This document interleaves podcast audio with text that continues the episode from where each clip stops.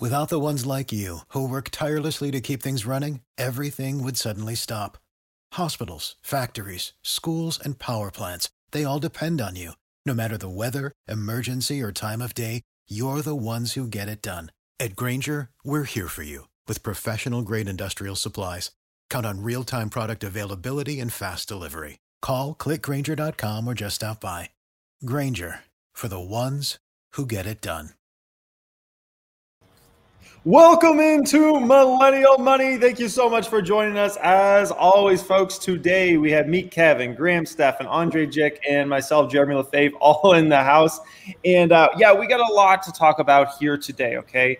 Uh, we got to talk about Michael Burry and some comments he had around uh, the state of the stock market or just the financial markets in general. He basically said, biggest bubble in history times two. So we'll talk about that. Okay. We're going to talk about China ports. I don't know if you guys heard, but there's like uh, 16 days right now to get some of these ships cleared in China. It could get worse. They're talking about inflation is going to go up even more. Pricing is going to go up even more. We're going to talk about millennials. We're going to talk about Bitcoin. We're going to talk about stocks. We're going to talk about some personal uh, life updates and things like that. And uh, before we get into this, guys, if you want to check out uh, for the first link in the description, we should have a link down there if you're looking for a limited time to get up to two free stocks worth up to $2,300 from Webull. Check it out. It's the first link down there. So, welcome in, guys. How's everybody doing today? Great. Doing well. Good, good, good. So let's just get started with the serious stuff. What do you guys think about the Michael Burry? Did, did all you guys see the tweet he sent out a few hours ago? Um, you know, and, and, for anybody not watching, just so you know, Michael Burry is the guy from the, the famous movie The Big Short. And he, you know, correctly, you know, uh, got the housing market right. That it was going to crash in 2007, 8, 9, right? And they blew they blew him up into like this super famous like god of the financial markets now. And um, and from my understanding, he also has made money from GameStop stock. So that that kind of makes for an interesting dynamic there. But um, yeah, you you guys did see it or you didn't see the tweet? I saw it. I saw your video on it. It was really good. So okay. give people an overview of exactly what he said, because yeah, it was coming. Yeah. So so what he said, he said uh, it was the biggest uh, bubble he's ever seen. Let, let me pull it up here for you guys uh, as far as the actual tweet goes. He says, uh, People always ask me, uh, what is going on in the market? He says, It's simple greatest speculation bubble of all time in all things by two orders of Magneton. Hashtag Flying Pigs 360, he says. Okay. Yeah. And that's a Pokemon. yeah. That, the Pokemon? no, Magneton. You mean magnitude? Yeah. Oh, uh, yeah. What is the magneton? magneton? Yeah, did I say magneton? Dude, I was watching. listen, listen. I was watching a Pokemon unboxing right before we got on here, and the guy pulled a magneton. Is it Leon Magneton holographic? Pokerev. Poke, Pokerev. Yeah. Oh gosh. Wait, so, so, anyways, so how is he calculating the the uh, magnitude there? I'm I'm not sure I understand. So so two orders of magnitude is what hundred, right? Times hundred. 10 yeah. times 10. I don't know. I, I think means. he's just trolling, or do you think he's just he's full serious? That's the big question. Um, I think he's very, very serious. I, we know he is short Tesla, if I recall, right?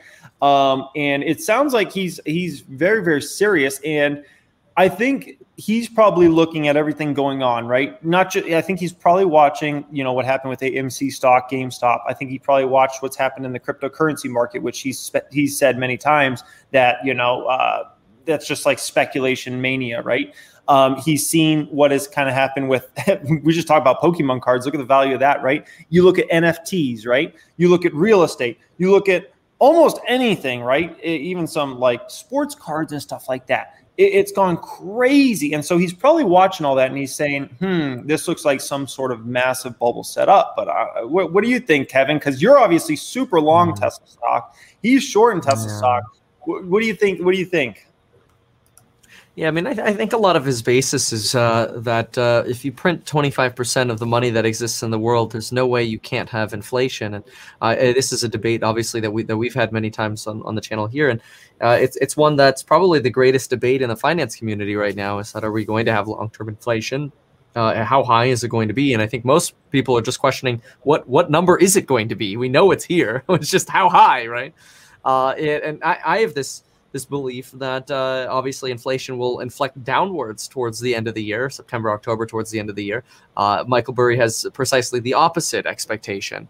Uh, and so uh, if, if you are expecting high inflation, what he's doing, I think, is accurate. Uh, short companies whose cash flows are in the future, a la Tesla, uh, short bonds, which is what he's doing, and go long on, on very low uh, uh, low multiple stocks, which um, could be Google, could even honestly be uh, your favorite, Jeremy Corsair. You know, could like companies that are making money today that that are very uh, very well valued or very cheaply valued. Uh, you know, Corsair is selling for like nine times, or something ridiculously low. So, uh, yeah, I mean, I, I, think it just comes down to what side of the debate are you on. What, what do you think, Graham, about all that? Yeah, I remember when was it? I think two years ago, he was talking about how the uh, index funds were a bubble. That was the bubble, bubble. Two years ago, he said that. Now, whether or not that's the case, uh, yet to be seen. But my well, what's crazy is, is yeah. Uh, just to reiterate really quick, what's, what's yeah. and of course continue. Sorry, but what's crazy is index funds have done the best over the last uh, six months here. Uh, you know, they've just crushed everything else. So, yeah. But anyway, keep going. But maybe that's because it's a bubble, Kevin. Oh, it's a bubble. Everything is a that. bubble. you know, here's my thinking: is that my uh, Michael Burry's been right quite a few times, and uh, shorting Tesla didn't he short that in January when it was like eight hundred and fifty dollars? I, I don't know if he still has that position today. He was right back then mm-hmm. at least. Um, but he could be throwing out this is short, this is a bubble, that's a bubble, and all he needs is one or two of them, and then everyone's gonna be like, "Wow, he called it." And then all the other ones, he could say, "Well, it's still a bubble; it just hasn't popped yet." So mm-hmm. my thinking is that whether or not we're in a bubble, I mean, who knows? But even if we are, it could go for quite some time. I mean, this could still double from here on out, and even if it falls fifty percent it's still the same price as where it is today. So none of us could really predict that. But I do think there are some things out there that are driving up prices beyond what's reasonable. I've said this before, I talk about this all the time, but the used car market right now is stupid. It's absolutely stupid what cars are yes. selling for. And you know what's funny? I just, for fun, I've always wanted a Honda S2000. And I went on eBay just to see what they're selling for now. The thing is like 40 grand for a 2000 something Honda S2000. That, that, it's a great car, but just every used car right now is 30% higher than it should be. There's some stuff out there that to me just doesn't make sense. Yeah. Well, Andre, I, I, tend, to, I tend to agree with Graham. The thing about making predictions to me, it's never made any sense to make any predictions unless you give me a timeline. Like if you don't give me a timeline, it doesn't make any sense to say anything ever. Like I could tell you right now, Bitcoin's going to crash do, am I going to like look like a genius when it does eventually? I guess I will. But can you give me like at least a time frame? That way I know.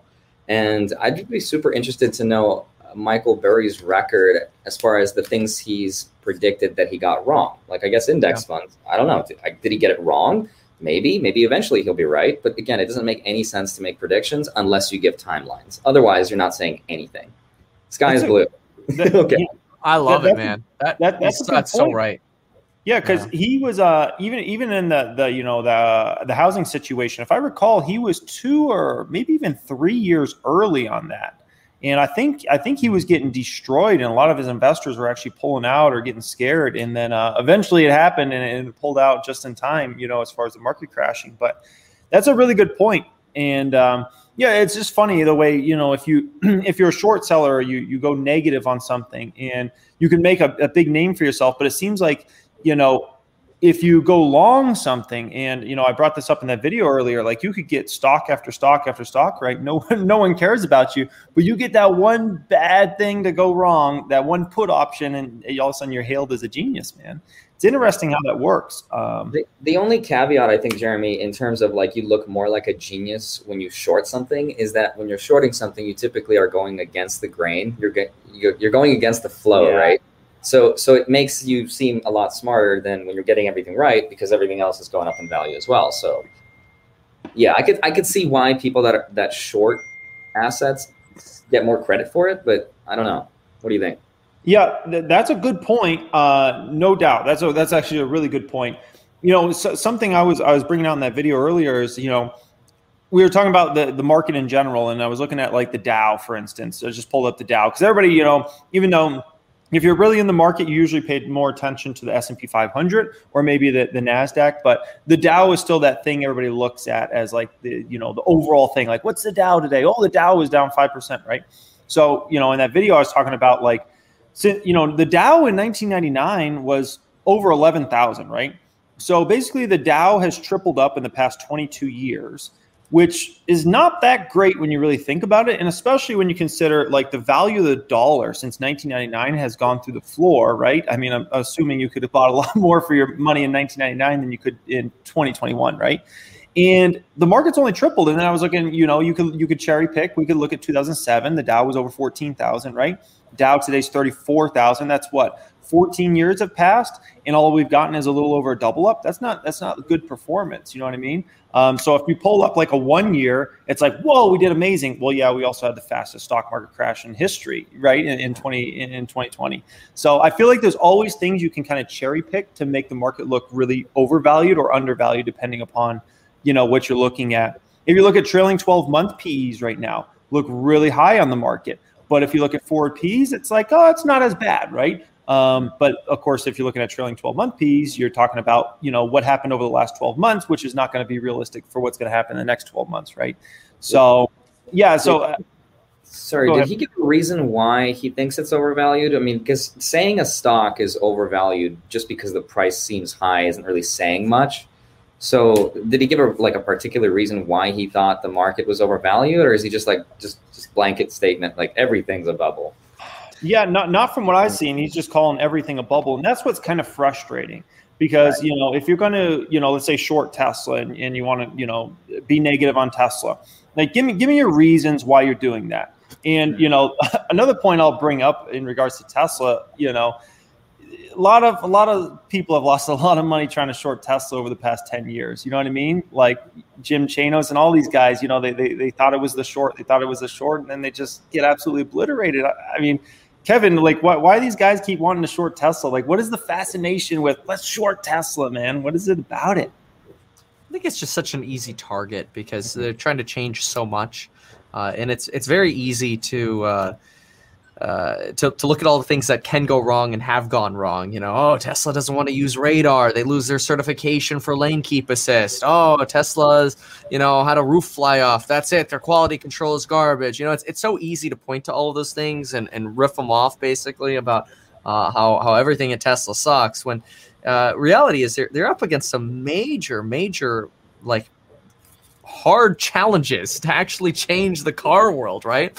Uh, and, and if they do, I think they're, uh, which I expect, they're going to be tremendously successful. I, I don't think uh, folks recognize the potential of them being larger than Toyota. Toyota selling what 10, 12 million cars a year. That could be Tesla at 14, 15 million. And they don't even have to produce that many to be very profitable for most investors. I mean, if they just get to one to two million a year, the, the, you know, and, and, and go there consistently, uh, people will make money.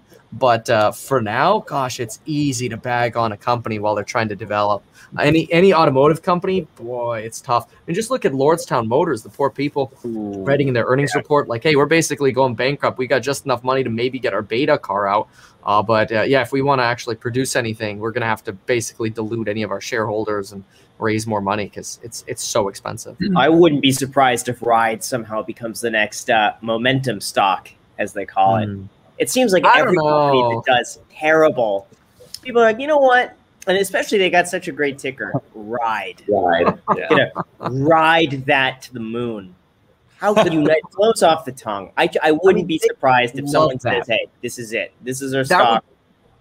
Would, that would save the company because what they they would immediately take advantage of that issue yeah. either debt or shares, which they should, and that would save the company. They need a bailout and so, yeah. But what's funny is people are now trying to weaponize uh, Redditors. And, and I think it's starting to work in some cases because I think you get people who are hedgies that are posting uh, articles on on uh, on Wall Street bets dressed up as hedgies, uh, or, or sorry, dressed up as Wall Street betters, and then they'll you know probably have multiple algorithms or bots or whatever that can vote it up so it gets the velocity to get the the uh, interaction and uh, and I'm sure there are countermeasures to this, but I, I, I wouldn't be surprised if that's happening a lot more than we think.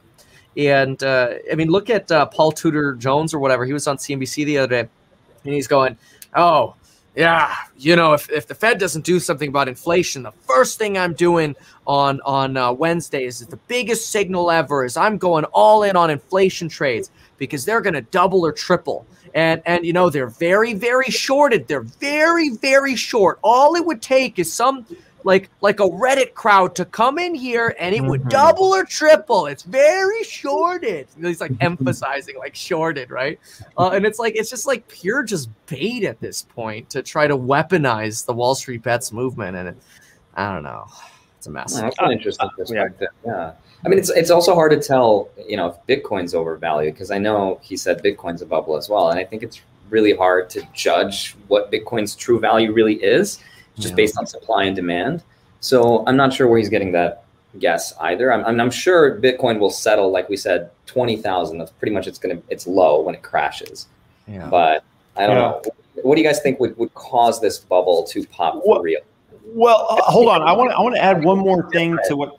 Yeah, I, I want to add one more thing to what Kevin was saying there because uh, I've been I was thinking about that for the last couple months in regards to like Wall Street bets, and I and I, I think we might might have brought it up one time but like it wouldn't be that costly to really like take over Wall Street bets, to be honest, in terms of like hiring people in, let's say, a very, very low wage country and just having an army of people that just downvote whatever you know post you want and upvote whatever you want. It would not be costly. Never mind that if you're happens. a billionaire dude, that's cake. I mean, think about what happens in our YouTube comments section with all those scam comments. You know what I mean? And how people upvote that. That's little. That's very very little stuff. Imagine you're you've got you know billions of dollars on the line. That, that's it's, happened before. Yeah, that's happened with Bitcoin before and the Bitcoin subreddit as well. Has it? Yeah, and so that that's why I'm like 2017. Yeah. Yeah, it's a real thing that I think people should be at least considering and thinking about. And is probably happening and probably will happen more in the future. And and also, what's the repercussions for that? Is SEC going to even know about that? Do, do, would they even care? Oh, you you you took over Wall Street bets and you downvoted all these other posts and you upvoted all your own posts. There's no law about that. No, what's that going to do? Yeah, you know I, mean? I mean, realistically, tracing that back to a person, and but even then, it's like uh, they, they have to be able to prove so much and really go after you on such a high level. I don't realistic. I can't see that happening on Reddit. Just blame the Russians. That's all you need. yeah, my um, account just got hacked. It wasn't even me. Someone else did it. I left my computer open in a public spot. yeah, I, am pretty sure nowhere in the law it states that you can't uh, hire an army out of you know whatever country and just have them go in there and just take over. So I don't know. That that's a whole other subject for another day. But yeah, you brought up a good point, uh, Andre. You know about the kind of the, the crash and what would it what would it take. I would love to hear your perspective, maybe first on, on what you think, and then um, also if you don't mind just uh, circling back to the Michael Burry just to finish him off there. You know what what is your opinion about him and kind of oh, Bitcoin's a bubble and and just you know hearing somebody like him with influence say oh Bitcoin's a bubble or cryptos in general are a bubble and, and things like that. Yeah, well, I think we talked about him before, and the general consensus was that uh, you know you can make so many predictions, and eventually you'll be right, and you'll look like a genius. And I'm, I'm sure he believes what he's saying. I don't think he's manipulating the market. I don't think he's doing it for fun. I really do think he believes what he says. But without that timeline, I just it doesn't make any sense to me why he'd make that prediction. Now, as far as what it would take to crash the markets, I think it's kind of different for each asset class. Like for example, in real estate, it might be interest rates. For stocks, it might be you know us discovering that Reddit is highly manipulated, so the whole narrative changes to where you can't trust Reddit, you can't trust Wall Street bets. Who knows that there could be that. Um, you know, for real estate, there's interest rates. For for Bitcoin, there could be just uh, everybody an exodus away from Bitcoin, and then Elon starts talking crap on Twitter. Like it could be a number of things.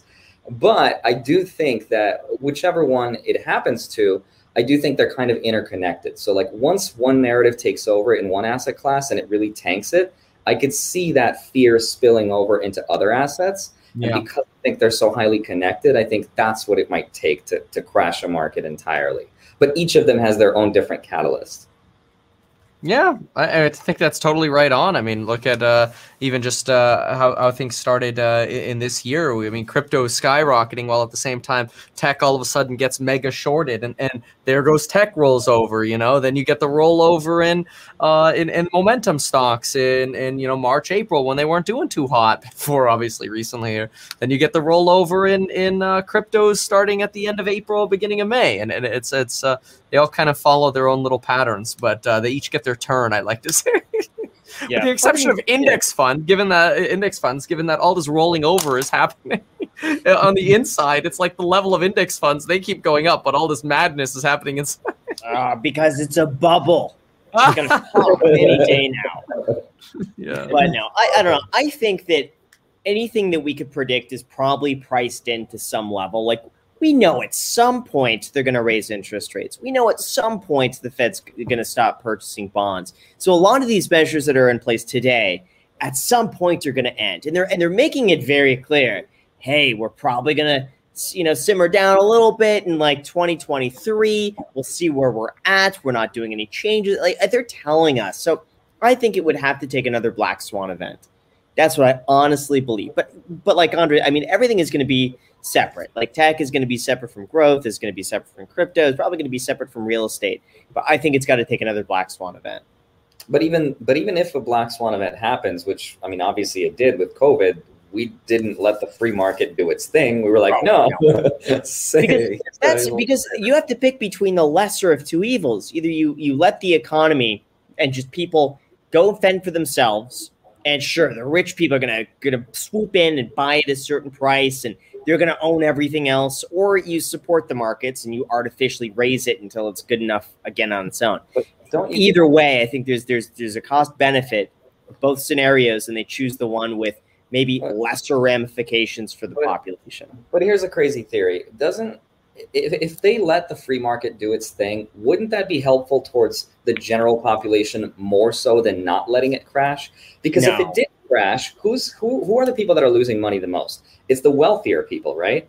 So by wow. protecting the markets, who are you really protecting? You're protecting more of the wealthy class of people who are more invested. No, I would disagree. I think if you let the if you let the markets do their thing, the wealthy people are going to benefit way more. Imagine the people sitting on tens of or hundreds of millions in cash, just waiting for people to get desperate enough be like, I, I got to sell my business. Just give me anything to get me out of this. I can't tell you. I have a good friend of mine who bought like who uh, who bought a uh, like a franchise business. His business shut down, and he uh, was forced to stay open certain days and take takeout deliveries because it's a franchise. Despite him getting no orders, so every day it's costing him money. He would have paid for someone to take over this business because things were getting bad enough. He would have, and, and no one was was out there buying it. But my point being, that would have gotten probably five times worse. It would have gotten two magnitudes worse had the free market just done its thing and you would have the the wealthy people just scooping up every deal they could.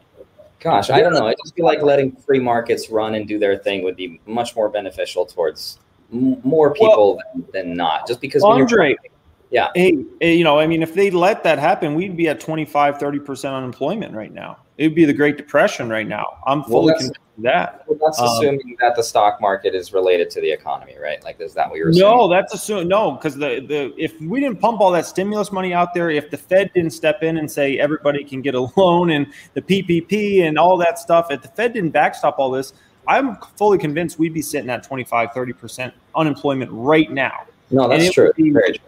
Yeah, ugly on ugly, and so you know that would be a lot of families in a real tough situation right now, right? Oh, that's um, true. Instead, we have maybe a situation where we have too much money and things are just going up in value, right? And and we got this other situation on our hands to handle, right? But it's a very different conversation than if everybody's struggling and you know, I su- yeah. yeah. I suppose I mean, it benefits the wealthy regardless of what we're doing. If we're propping oh. up the market, guess who's getting richer? The wealthy. If you let the markets fall, guess who's going to be buying everything? The people with money. So I guess you could argue it either way.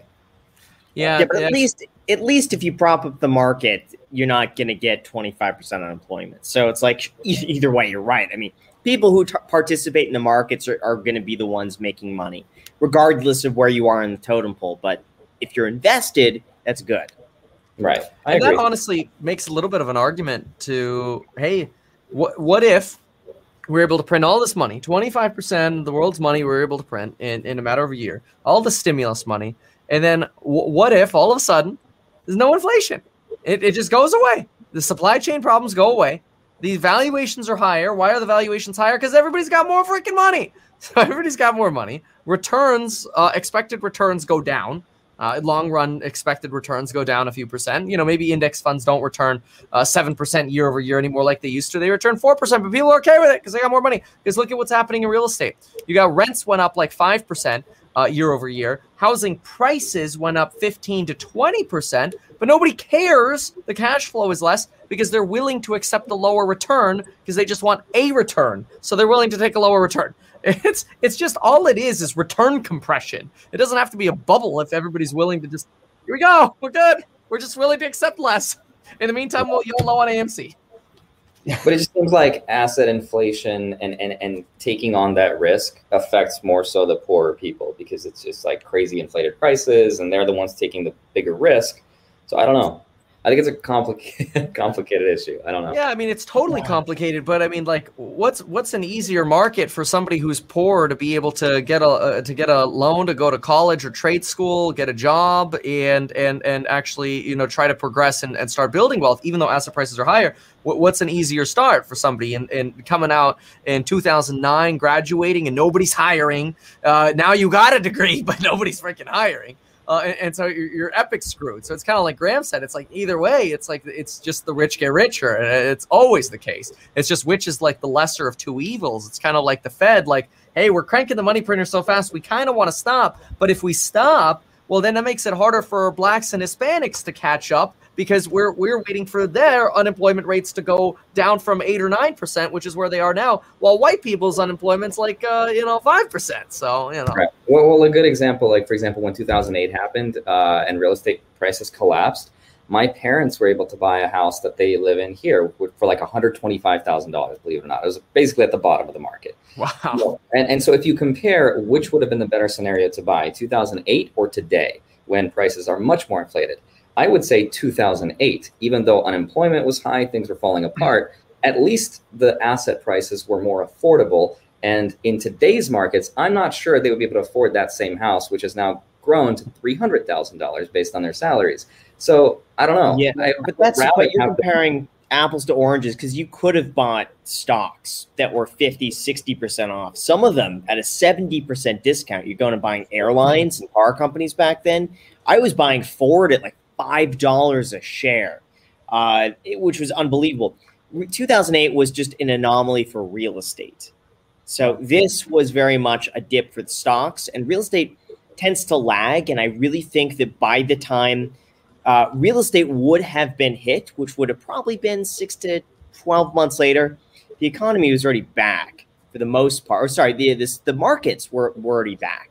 So real estate never had time to dip like the stock market did.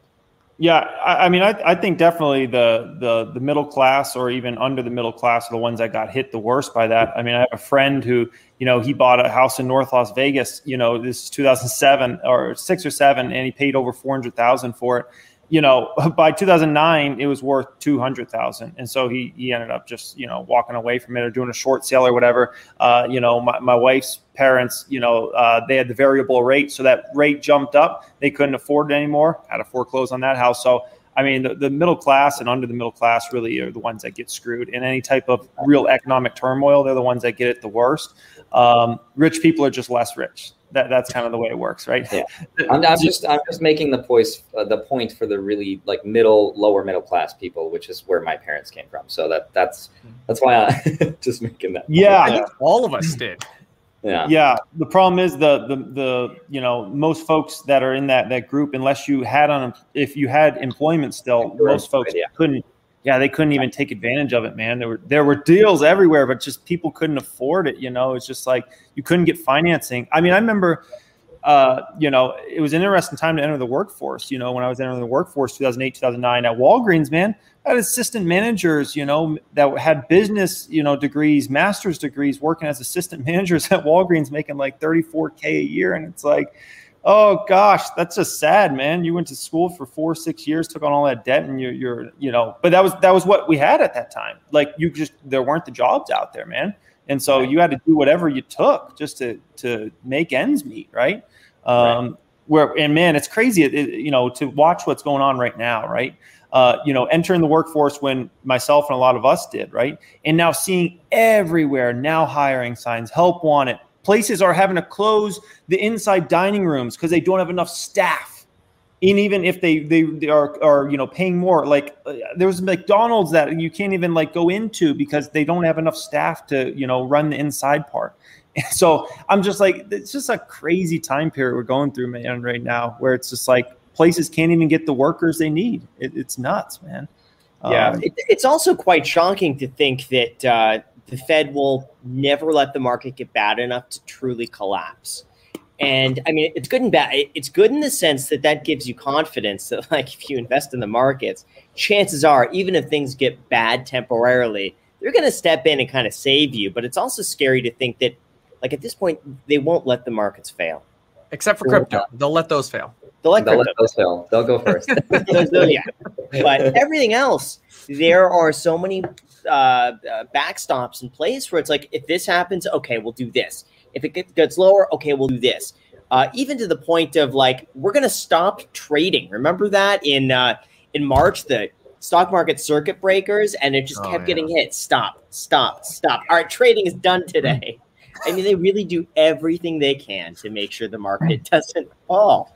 It's what do you guys what do you guys think would would need to happen for that to change? Is it just uh replacing people in Congress, or is that just never going to change from this point? I think yeah. it's going to change. You, you, would have to change everybody's mentality back to a very old school mentality around every man fights for his own bread and it's every dog for himself. And we're just, you know, Gary Vaynerchuk said it many years ago. He's like, we're way too soft for that nowadays. you know what I mean? And and you know, not even to use the word soft, it's just like who wants to go back there? You know what I mean? Like no, who wants to does. see? Who, yeah, who wants to see twenty five percent unemployment, thirty percent unemployment? I don't think anybody wants to see that. No than see a war, right? Um, right. You know, another world war or something like that. Like we don't want to see that. Like it's just like it's a bad time, man. You know, so I don't think I don't think it was possible we go back there because I just don't think people would, you know, allow it. So yeah. Now I think the what's realistically going to happen is a lot of money is going to get printed and taxes are going up. Hmm. That that that's realistically what's going to happen, and I think they say it's you know four hundred thousand and over. Just wait, pretty soon it'll be okay. Now it's three hundred and fifty. Now it's three hundred thousand. Now it's two fifty. I think it's going to keep going down. That's what I Save think. us, Kevin. Save us. Jeez, man. No California kidding. is pretty soon. It's like, oh, you know, thirteen point three. Let's just make that an even fourteen. plus, oh, plus another another one percent tax if you make more than five million a year. Just just one percent. It only affects 0.003 percent of people. Don't worry about it. That's you know there was a a guy I don't know the exact details, but uh, because I read it and I'm like this is not going to happen, or at least I hope not. Uh, well, not that it would really affect any of us at this point, but there was somebody who was thinking about doing a uh, like a uh, millionaires tax in Congress. Somebody proposed this one time, and this is the federal Congress, proposed a one time like uh, certain percentage. It was like I don't know, one, two to five percent, depending on how much you had. Uh, any an amount of net worth over fifty million dollars, we're taking like two percent, and any amount over a hundred mil, it was like five percent. It was just like one time, and I'm like, oh no, it'll, it'll just end up being recurring every year or something yeah. like that. Kevin, uh, but yeah, yeah I, I, stuff like that I could see happening we're going to go off topic just for like 30 seconds here. Can you tell us why they don't do a flat tax and why that wouldn't work? Because that's been the one thing that can, like, I've always just wished flat tax. Me? Yeah. No, I'm just curious. Oh. Like in general, you would know more about this. I'm not familiar with. I mean, just like super, super quick. Uh, yeah. So a flat tax is deemed unfair to uh, people who make less money. It, it, makes more sense to have a progressive uh, tax than a flat tax because with a progressive tax, you're paying very, very little percentage wise of, of your money when you're making $20,000. Maybe you're paying 8% in total taxes, right? When you're making uh, $10 million, you're, you're paying like 58% of, your money, which is is deemed to be a relatively similar burden. Uh, so, and, and that's what they're looking at. Somebody making $20,000, paying $1,800 or whatever in taxes might be burdened uh, roughly the same as somebody who's making 10 mil seeing, you know, five and a half million dollars go out the door. Uh, and, and so it's, it's all about that, that equitable burden is what they're trying to create. But I mean, then for entrepreneurs, it's like, why the f am I working? you know, so it's a balance. Yeah. Without getting too much into the weeds, because I'm sure we're losing people talking about taxes. But have you thought about? It. Uh, You're talking about flat taxes, and it goes up. what about? Uh, I read all the comments here on consumption. Uh, what? Sorry, what about a what? Taxation based on consumption. Yeah, I mean that's that's an issue as well. I mean we already don't pay grocery taxes, right? Uh, it's because we're trying to pr- protect people from uh, basically getting regressively taxed, where it's like, well, you know, poor people spend a disproportionate amount of their their income on goods and services than wealthy people do. Uh, now, usually where people go, okay, well, then maybe the best consumption tax is just like a luxury tax, where right. private jets and yachts and yeah, Dom right. Perignon, you know, and, and all the really expensive stuff uh, gets uh, gets uh, mega taxed. But then again, it's all of the wealthy people that have the money to donate to political campaigns that are like, hey, uh, you know, I'll donate to you. You get rid of that yacht tax, you know. Whereas you know the poor people don't really have any power. So, but you know what else I was thinking on that on that chain of thought? If you do a luxury tax, all of a sudden, wealthy people would be incentivized to spend less, and that means less money going back into the economy. Because right yeah, well, now, I was thinking, people, yeah. yeah where, oh, where people just go yeah. buy it in a different country and then they get the tax revenue. right. You know, that's, because right now for me, with, it's oh good. Yeah.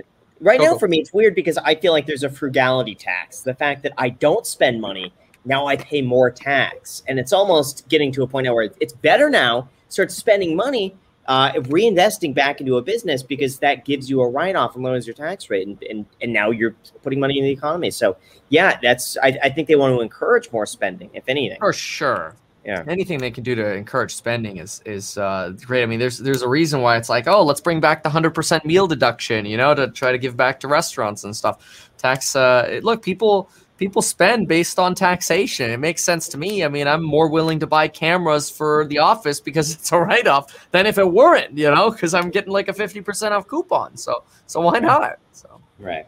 100%. No, that makes sense, guys. Uh, man, that, that brought me to so, so many other subjects we could get on uh, that I, I, we probably won't go over, but if we have time in this video, we go over like, uh, like countries getting together and agreeing uh, that they're going to have a 15% uh, you know corporate tax rate throughout the world.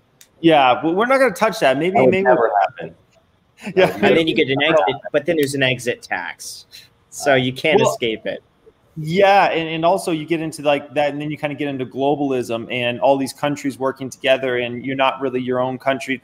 Other subjects. So, have you guys? So, here's something to bring everybody down even more prices might get even more expensive to everything. I don't know how many people have heard this. Kind of some news on the DL, but China ports are now taking like at least 16 days to get uh, ships docked or undocked and all that stuff. Usually it's about a half a day from what I was reading.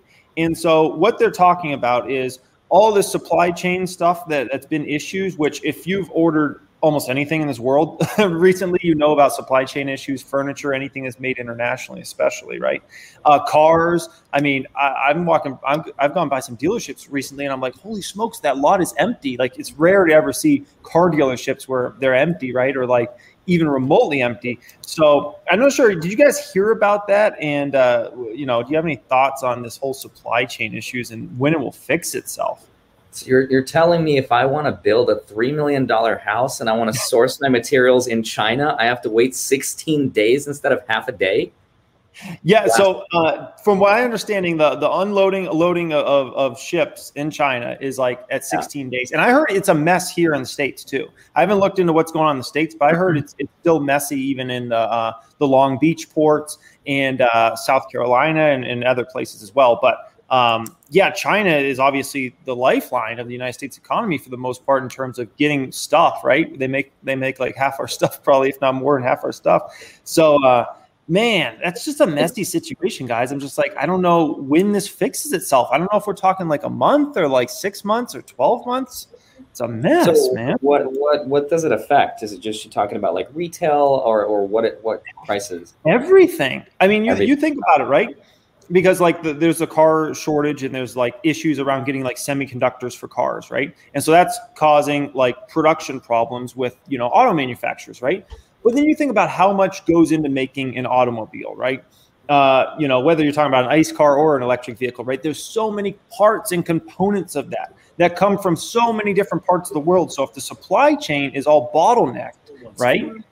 All of a sudden we're in this situation where, you know, it's like, uh, how do you how do you make this car? If all it takes is you're missing a few parts and you can't make the car right?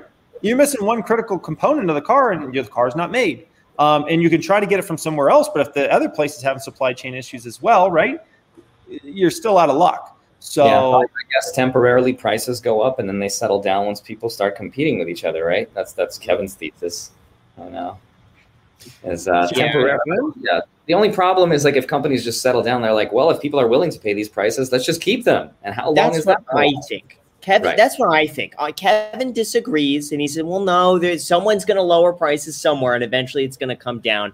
I'm a firm believer that it's going to start at the bottom. All of a sudden, the the manufacturers, wherever they're getting the materials, realize that wait a second, we could be charging more. The next people, we could be charging more. The next people, we could be charging more. They're paying it, and then it slowly works its way to the consumer. That's what I think, and it's all going to even out at a certain point. There's more money in circulation now that that can pay for it. So, I, I think I think things are going to stay somewhat high maybe not as high as narrative. Sorry, the inflation narrative is, is alive. It's real. uh, I don't. But, but, inflation. It, but I don't know if it's. I wouldn't call it inflation. I think uh, it's a form of inflation. Uh, it, it's it, it's artificial. That lumber, by the way, went down. Lumber started to go down for the first time in uh, what like ten months. Wow. It's still double. It's still double what it what it once was, but it's not triple anymore.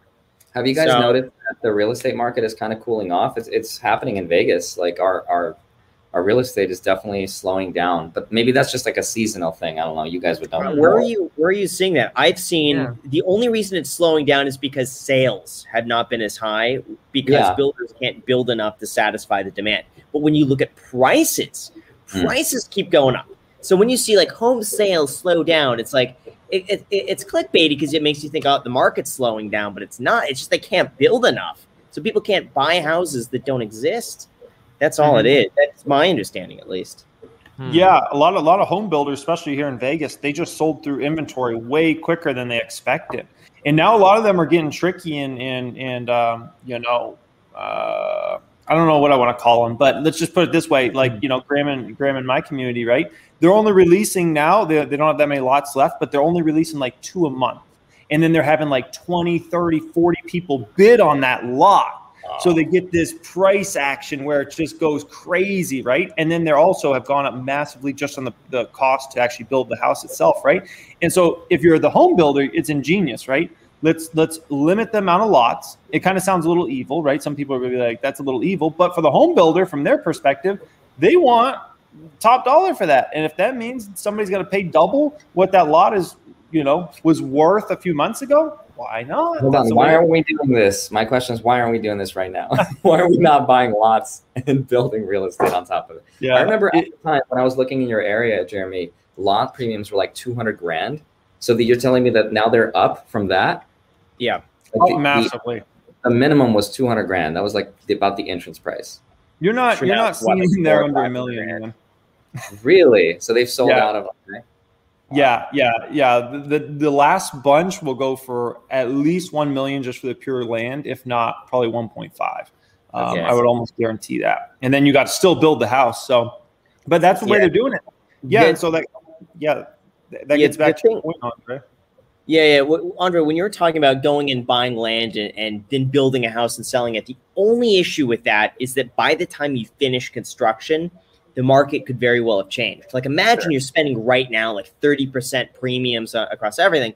And then by the time you finish the house a year and a half later, because everything is so delayed, the price of materials came down. And now all of a sudden, like you'd be lucky to like break even on a house because you spent so much on the house itself. Toll Brothers, I think, was and a lot of these home builders are in the perfect position where they've been working on these lots for like five years and they happened to be at the right place at the right time to capitalize on this. When you have a house that's like finishing completion now with materials that you bulk ordered a year ago, right. oh man, the profit. Part of me wonders, Jeremy, if it's a good idea to buy Toll Brothers stock. I mean, I see they're at uh, basically an all time high, and I don't yeah. know if this is sustainable or not, but th- that's why I don't like it. I love Toll Brothers. I love the company. I'm a believer in it long term, but man, you know, housing is is gets commoditized, and right yeah. now things are flying high. And whenever you're dealing with a commoditized stock like a Toll Brothers or even like an MU Micron um, or any of those companies, they go through these high periods, man. And right now things are great, but you know it's just a matter of time before things start slipping the other way and sales start dipping. And it's just a question of when, right? Is it six months? Is it 12 months? Is it 18 months? Is it 24 months? But eventually it's going to happen. And then total profits start going this way from the sky high level they're going to have in 2021, right? And then yeah. all of a sudden it slowly starts to weaken. And no one wants to buy a stock when things are going down. Look at Rocket, RKT. Kevin could probably talk about that one, right? I mean, you know, it's it's a hard stock to get people to buy because they're, they're making tons of money still, but they're expected to just do this over the next couple of years, right? Where revenue is going to go down, net income is going to go down. So, but oh, uh, tattooed chef. Yeah, hey, hey, hey, hey, hey, hey. No, check this out on housing really quick. This is uh me- median sale prices on housing. It's just it's literally look at this. This right here is like the second week, third week here of January, 314,000. I don't even this is all metros. Uh and this, so in the nation, right? and it's literally from 314 this is two week periods here next two weeks i'm sorry next week 317 next week 319 323 26 28 32 and it's literally just going up like $7000 now a week and now it's sitting at like or $4000 a week now it's sitting at 356 i mean you're just like it's crazy kevin why serious question why are you not selling off some of your real estate because i am for the first time ever tempted wow I have never been tempted. The only thing holding me back right now is being in the highest tax bracket, and just all of a sudden, thirty six percent is gone. So, like, yeah. well, if I take a thirty six percent haircut, I got to believe that the market needs to drop thirty six percent plus some, and then I'm in right. like you know the, just the uh, for low tax rates, like the the tax basis on this oh. is so low too. So it's like, why wouldn't you sell off some of the recently purchased properties? Yeah, well, I mean, first of all, the argument you gave there is literally like the argument as to when people are like, "Well, Kevin, why didn't you sell Tesla?" And it's like, well, because if I sell it, I'm going to give away 55%, and I may as well just take the gamble that it's not going to drop 55%, you know? Uh, but uh, anyway, so yeah, I mean, uh, and that's with for really low cost basis stuff. But yeah, stuff recently entered. I mean, stuff that I have under development, I would sell it on a heartbeat if, if uh, like stuff that I've recently bought where just like, look, I don't want to sit through the architecture for the next two years or whatever. Sure, buy it off of me, no problem. I would sell on a heartbeat. Some of my old stuff, it'd be it'd be a problem. Some of the old the old the stuff that I bought like early last year or the uh, the recent houses that I bought that are not development projects but that are more just like oh that was a really good deal where I'm up you know a couple hundred grand on individual houses or whatever. What am I to do with the money? Like where am I to put it? So it's like okay well then I get the money. Well do, do I put more of it in the stock market and now I'm less diversified? Then I pay the taxes on it or do I 1031 exchange so I don't pay the taxes? But if I do that then I'm a buyer in this crappy market you know? So it's just like it's yeah. yeah, that's a, that's, that's a good point, Kevin. And, and, what what's been going on? I don't follow, uh, you know, California or Southern California real estate much. Is is it super healthy right now? Is it flying as high as other parts of the country? Uh, what's going on there? Yeah, I mean, I think it's the same as just uh, a lot of the different parts of the world or country, mostly, where you have this. There's nothing on the market, but lots of homes are selling. They're just either selling pre-market on day one uh, or or just totally privately. Like some of them selling with coming soon signs, you know. So there's pre-market, there's private, which is totally off the market, uh, and then there's just day one, two, it's gone. And so this gives the impression to newer folks that ah, there's nothing to buy. Well, yeah, nothing's on the shelves, but as soon as the, the inventory comes in, it goes off the shelf, right? It's it's like you're stocking up for a hurricane. People are like, oh, the bread came. no, it's crazy. Uh, yeah, I mean, look, it's it. Uh, the one thing that is tempting though is to always stay away from uh, the the madness of dealing with like uh, with architects and engineers, and it's not their fault. It's it's the cities because they will make your life miserable. And so, if, I mean, hey, somebody wanted to buy out some development projects. I like what Graham says. Sell them. you may as well. You may as well go through your portfolio, sell off the ones that don't make sense. Yeah. Uh, if you're able to get a premium on that, yep. you may as well. This is a good time to sell. Yeah, things things that take uh because yeah. there's also the the uh, you know we were talking about this even before. There's there's the opportunity cost of of uh, not just like literally your time, but also your like stress levels in, in your life. Like how you, you, you can only put so much stress into the pot of your life, you know? And it's like if you could go in there and just splash some stress out, you know, that's worth something too. A hundred percent, man. That's that's worth more than money sometimes. Uh, so, Kevin, by the way, how many? Just real quick, how many properties uh, are we talking you have nowadays? Uh, like 24, 23, 24, something like that. Uh, but the last, fleet, yeah, it's a lot. Uh, they honestly, all of them that are like, uh, all of them that where, where we stuck to our formula, where it's just like you go in, you spend 30, 50 grand, uh, fix it up, you know, put in the new furnace, the new flooring, paint, light fixtures, whatever. Those are crushing it, man. Like we have amazing tenants. Uh, they make so much money uh, in terms of like the, the net worth when we put into it. The cash flow is okay. Uh, they're, they're just wonderful.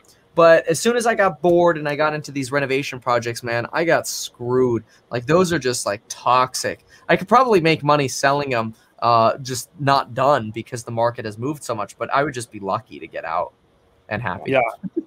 The the nice thing about uh, you know real estate going up, especially here in Vegas. I'll speak for Vegas. Uh, you know, is people are actually putting money into their houses again. Uh, you know, there's there's a lot of houses here in Vegas that that you know I'm talking even houses that are you know a million and up that you know are just very dated but people haven't really wanted to spend money renovating you know 100 grand 200 mm-hmm. grand 300 grand because they're like i don't know if i'm gonna get that roi on that whereas you know if you got a property in la right it's not even like you you don't even think about it you just do it right like you're just like oh i'll spend whatever like i don't care in, in vegas it's a very different mentality but i can say you know there's definitely a lot of folks that have thought and they're like oh let me change up the kitchen let me let me uh, you know put in a pool or do these sorts of things that people definitely years ago probably weren't considering. And and with interest rates being low, from my understanding, I was speaking to a gentleman that runs a you know a refinancing company and like a mortgage company in general, right? He's saying a lot of people are doing basically like cash out refis, I guess. They're pulling mm-hmm. out the money and going ahead and, and uh, you know spending that to, to upgrade their house or whatever. So uh, it's good to see. I just do worry. I'm like, how long does it last, man? But I'm like, it's it is it's a positive, good thing to see, right? Right. That's my question. Good for everyone else, not for I'm them. wondering if I should cash out refi as well while the prices are still high, because that would be unfortunate if I cash out refi once the, the price crashes. Why? No, that would be a good thing. If you cash out refi while the, the prices are high and the property yes. dips below that, that's yeah. fantastic for you. That's what I'm saying. Yes, that's what I'm saying. Yeah. I would do it before that happened. That would be great. Yeah, I would do it. You would, do, do, it. do, it. But there's some there's there's a peace of mind about having your your your house completely paid off and not having to worry about it. I don't know. I listen at these rates. It's just I agree with you. I think psychologically it, it makes uh, it's it's easy not to have to worry about that. But for you, oh man, rates are so low.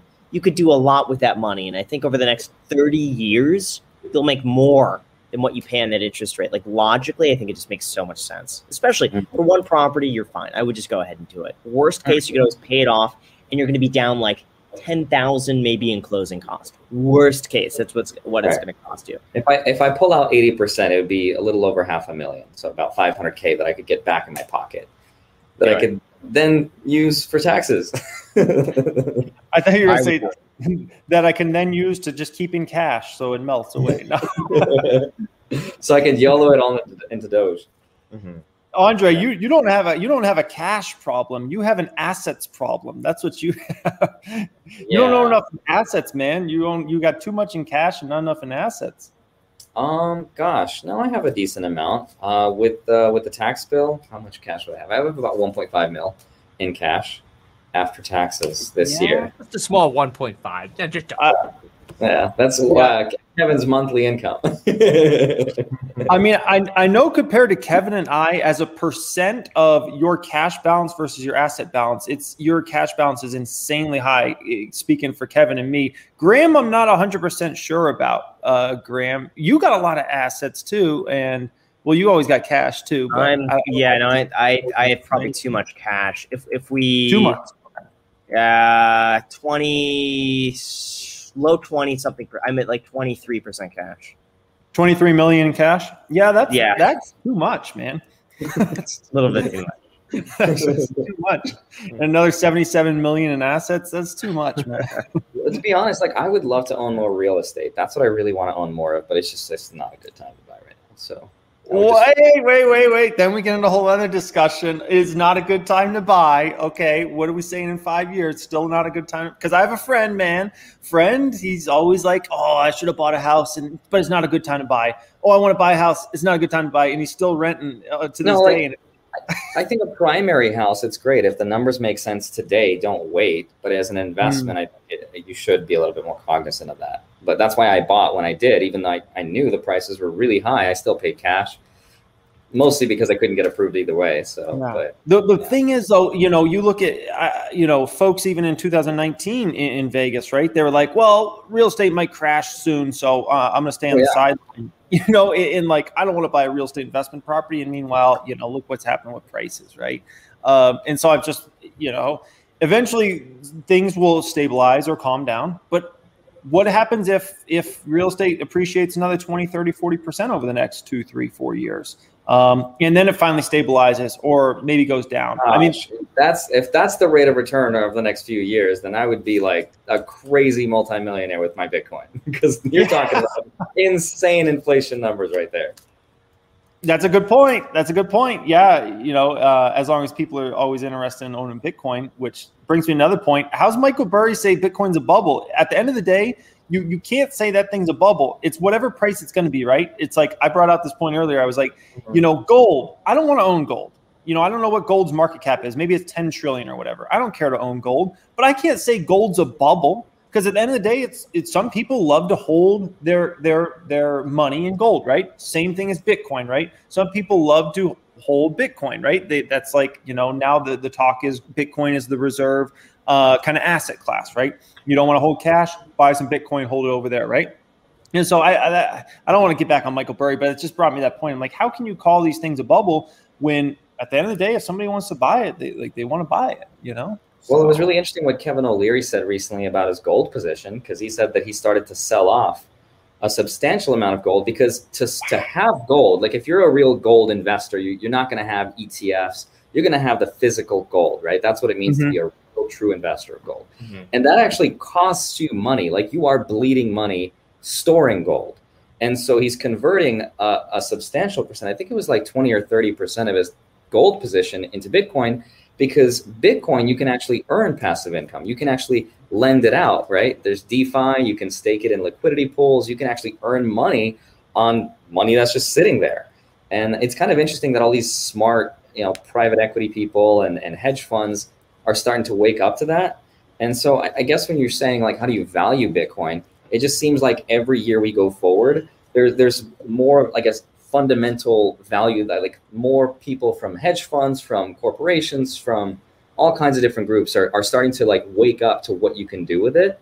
And so the the supply and demand, that's really the true metric. So as we go forward, there's less and less Bitcoin to buy, and you have more and more people with more money start to wake up as like what it can do. And so I, I don't know. Wow.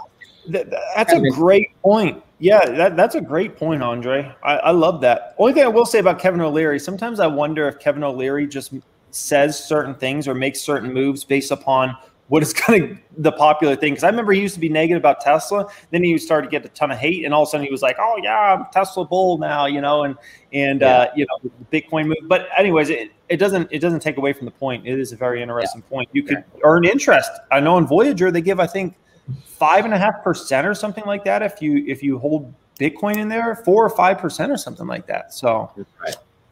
Yeah. Andrei, so, what do you what do you think a Bitcoin ETF would do to the price of Bitcoin?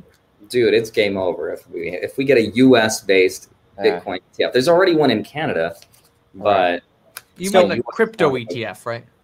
No, yeah, yeah. I guess it would be a crypto ETF, uh, or I don't know. That would be Why wouldn't it just be Bitcoin? Why couldn't there be an ETF that just tracks the price of Bitcoin? It, it, depends on the implementation. Yeah, it could be like you know thirty percent in Bitcoin, ten percent Ethereum, and then all the other alts.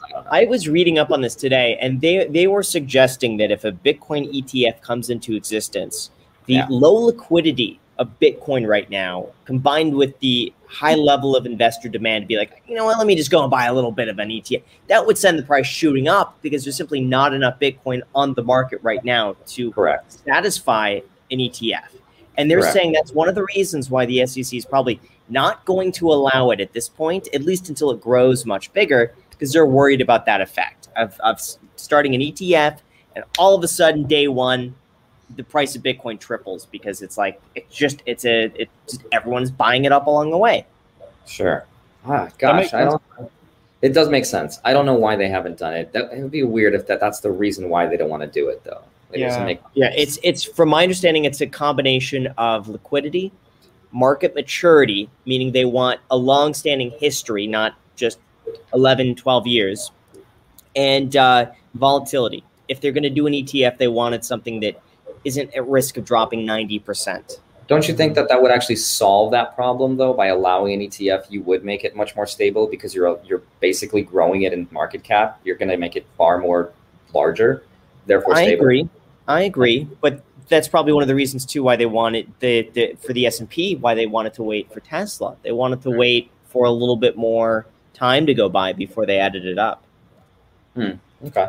Good point Okay, so before we got a few other subjects to get into here today, some interesting ones. But before we do that, we got to give a shout out to today's sponsor, which is Millennial Money Clips channel. If you haven't got to check out Millennial Money Clips, definitely do so. That is linked in the description. Okay, that's where we post all our clips. And don't forget to smash on this video too. Smash that like button as always.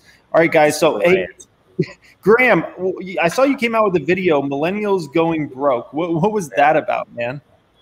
Yeah, the premise of that was that uh, older millennials, on average, are way further behind every other previous generation in terms of wealth, where they are, how much money they have invested, whether or not they're a home ownership. Everything has dropped across the board. And the premise of that is that millennials really need to kick it into gear. And either they're going to have to make more money, save more money, invest more money, or potentially inherit uh, their money from their parents. So that's really what that's about. And uh, millennials got served a pretty bad hand overall in terms of entering the job market at a time where we were in a recession. Then by the time finally they, they have money to participate in the market, they're just getting their bearing. The pandemic happens, prices go through the roof. A lot of them are priced out of real estate just as they're able to afford it. And it's always like they're constantly like one step behind. So my uh, solution solution to that was basically switching jobs. What's up? Index funds. Yeah. this GameStop. Uh, no, the solution to that was uh, was tattooed chef. yeah, let's go, let's go, so, Kevin. Yeah. yeah. So I say, yeah. So if you want to build wealth, short Tesla, uh, buy tattooed chef. Now, switching jobs. Switching jobs on average, you switch jobs one time on average, you're going to make 15% more. And if you switch jobs on average every two to three years, you're going to wind up making 50% more. Wow. That, that's what the studies have found. So I recommended a combination of that, saving the difference and investing. Studies, studies conclude that millennials are just lazy because the previous Entitled, generation and they're self-centered. they're spending too much time on Instagram. Yeah, yeah, yeah. They bought their house for 20 grand in the 80s. Uh, yeah, millennials are scared to switch jobs sometimes, man, because we entered the job market and there were no jobs. So we're just thankful if we got a job, man. That's what it comes down to. Well, that's why you, you never leave a job until you have another one lined up. Mm-hmm. It would be the silliest thing to leave a job and then be like, all right, I'm going to find a new one. You always have, well, got to have mean, the next one. There's a caveat, though. That's exactly what I did when I left my job to do YouTube because I knew if I had another job lined up, I would never be motivated enough to do YouTube. So I was like, I just kind of jumped out of the airplane. I was like, I'm either going to do it like full on for a, for a year or two, or I'm not going to do it at all. I'm just not going to be motivated enough. So I left with no backup plan, which was not smart in retrospect, but it's what I needed to to do it. In retrospect, think, yeah, I mean, we could go really deep on this subject. I mean, I think part of it could also be. I mean, there's so many various factors in this, but also uh, you know, I don't know what the data is around millennials in getting into relationships with a significant other, but I think that can also have a factor because I think about, you know, when I got in a relationship with my now wife, right? We were able to put two incomes together, right?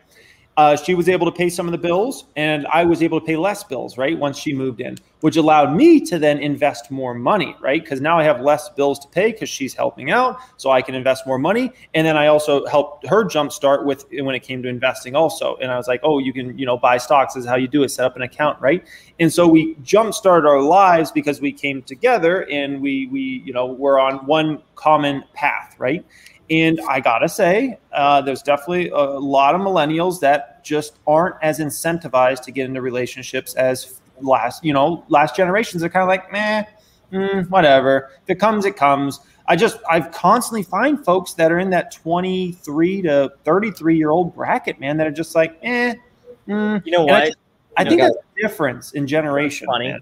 Uh, I, I, I happened this this came up uh, earlier today when I was browsing Reddit. Turns out millennials are dating less, and one of the reasons because of that, well, two reasons. One is because they have less disposable income to go on dates. The other reason is because they're living at home longer. Mm, that makes sense. Ooh, okay, yeah. yeah. when you met your girlfriend, you you guys became dinks, dual income, no kids. Yes, man, yeah. and that that's that's the way, man. Especially if you have limited income, you could put the the two incomes together and then you know still live frugally. Like we always lived in either a one or two bedroom apartment, right? Uh, until we, we had our first kid and then we moved to a three bedroom apartment man that's the that's the way it's done if you got a limited but, income but that's also assuming assuming you have a partner who believes the same things you do you're on the same same uh, same path and uh, and you you have someone who's supportive of what you want to do because you could yeah. just as easily end up with a partner who's like, you know, oh, we got to go out to the club tonight. We got to spend money, and then you could just end up spending double the money. Right. Yeah, well, yeah, I think that just gets into a deeper subject around relationships and and how to build uh, personal relationships because there's no there's no you know I think there's a lot of in our generation that think they're going to find the perfect person that has no flaws and the, that person just doesn't exist. Everybody has flaws. Everybody's going to have things you don't like about them, or things you're like, ah, I wish they could change this or that. Right? That's just the way right. it is. Everybody's just a million dollar idea, Jeremy. We need to create an app that filters people with incomes. so you just like swipe, swipe. Oh, you make 500k, swipe. yeah, I, I was gonna say I don't even know if that would be legal. Imagine how much lying would go on that app, though. Everybody's I'm a CEO. I'm a CEO. It's like you know who could do that? Plaid, the company that Ooh. lets you verify all your apps and that.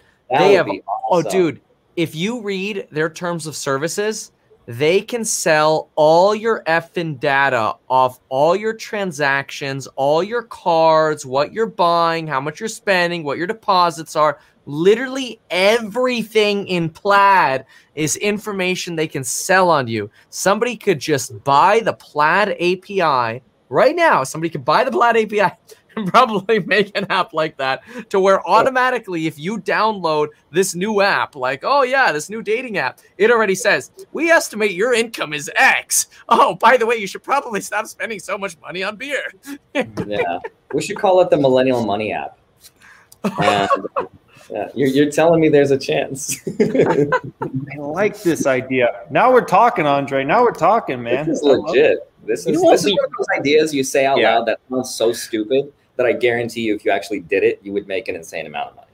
Yeah. The, well, we, we should do some sort of dating app or something around that. The, the problem, though, is that uh, someone wanted to do this a while ago in the financial independence subreddit, but it turned out it was like 95% guys who are into financial independence. So, like, it skews so heavily on you got to be male San Francisco.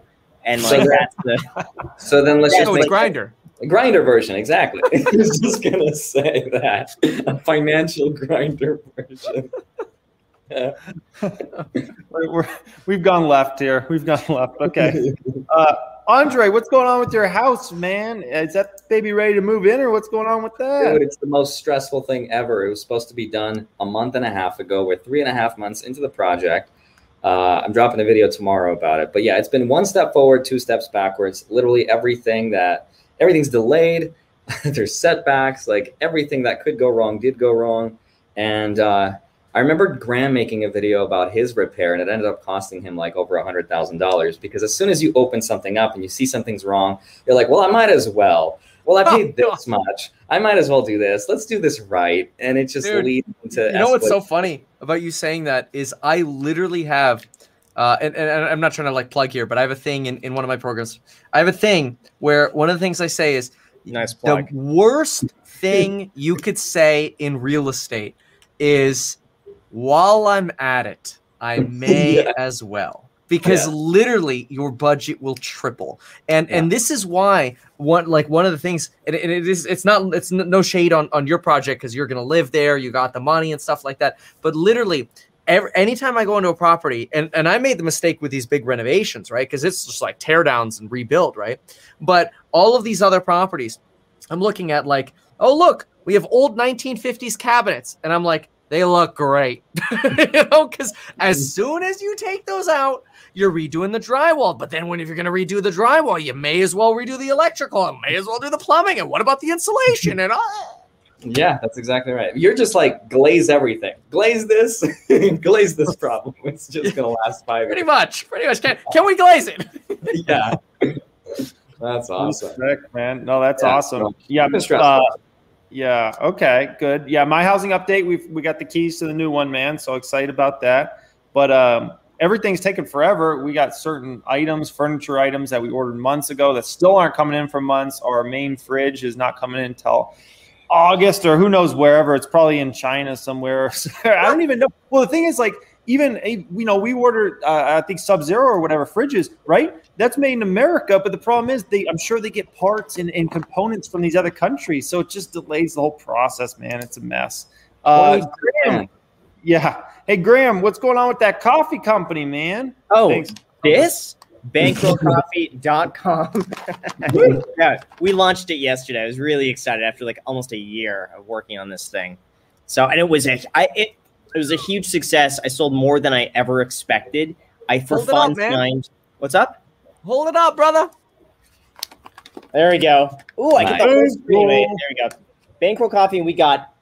Oh, there we go. Diamond hands. there we go. But no, so as a joke, I signed 69 mugs and I'm including a picture of like a framed picture of me signing each individual mug. I numbered them all, sold them for $69 as just a joke. Those sold out almost within just basically immediately. So by the time I posted the video, it's already sold out. You think out. that was mature of you, Graham, to do something like that? Funny enough, believe it or not, that was the only profit well, not really profit because it, it uh, that basically paid for some of the packaging that we couldn't use uh, because it had old branding. Uh, that was the only profit we made was from those mugs. Every, everything else that we're selling is sold at cost right now, and our goal is really just to build it up, get subscriptions. We make a little bit of money on the bulk orders, but our plan is just this is the cost of acquisition. Instead of spending money on ads and stuff, let's at least pass the savings back on to the customer. So that that's our growth strategy right now. But funny enough, the mugs that was profit for us. But again, like, wow. but not really because we had to rebrand anyway. But yeah. Let's, let's so, talk about when you really want to do the app. That's some high growth margin right there. Wait, what? let's do the app. that's going to make more profit. yeah, oh man, oh, no, that's awesome, Graham. Congrats on that, man. That's big Thanks. stuff. So, uh, Kevin, we need a governor update.